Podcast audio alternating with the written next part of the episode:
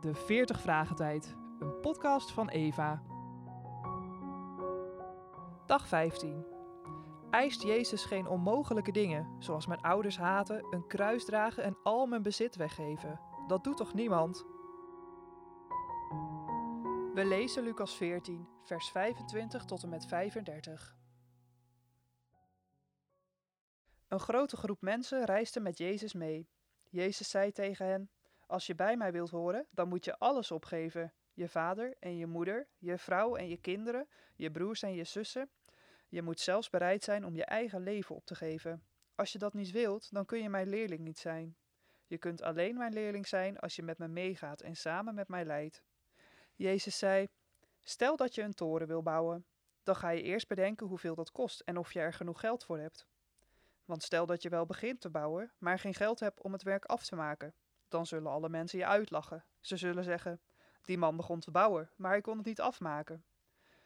Of stel dat een koning oorlog wil voeren tegen een andere koning. Hij weet dat die andere koning een leger van 20.000 soldaten heeft.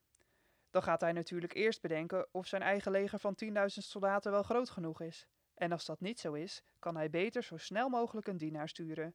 Die kan de andere koning dan om vrede vragen. Bedenk dus goed wat dat betekent om mijn leerling te zijn, want je moet alles opgeven wat je hebt. Mijn leerlingen kun je vergelijken met zout. Zout is iets goeds, maar als het zijn zoute smaak verliest, kun je het niet opnieuw zout maken. Dan kun je het nergens meer voor gebruiken en wordt het weggegooid. Laat dat goed tot je doordringen. Eist Jezus geen onmogelijke dingen, zoals mijn ouders haten, een kruis dragen en al mijn bezit weggeven? Dat doet toch niemand? Het antwoord.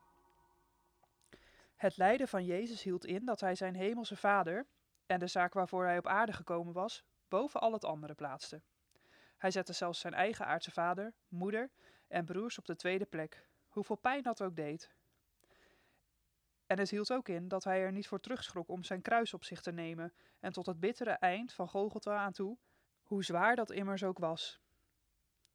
En tenslotte hield het in dat hij alles wat hij bezat prijs gaf, tot hij letterlijk niets meer over had. Dat deed hij allemaal om ons vrij te kunnen kopen. U kent de genade van onze Heer Jezus Christus, dat hij omwille van u arm geworden is, terwijl hij rijk was, opdat u door zijn armoede rijk zou worden. Dit zijn exact de drie dingen die hij ook van zijn volgelingen vergt. Er is een kant aan zijn lijden waarin hij helemaal alleen was.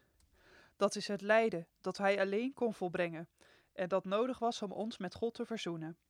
Alleen de heilige en rechtvaardige kon voor onheilige en onrechtvaardige sterven. Er is echter ook een andere kant van lijden. Een kant die hij deelt met al zijn volgelingen.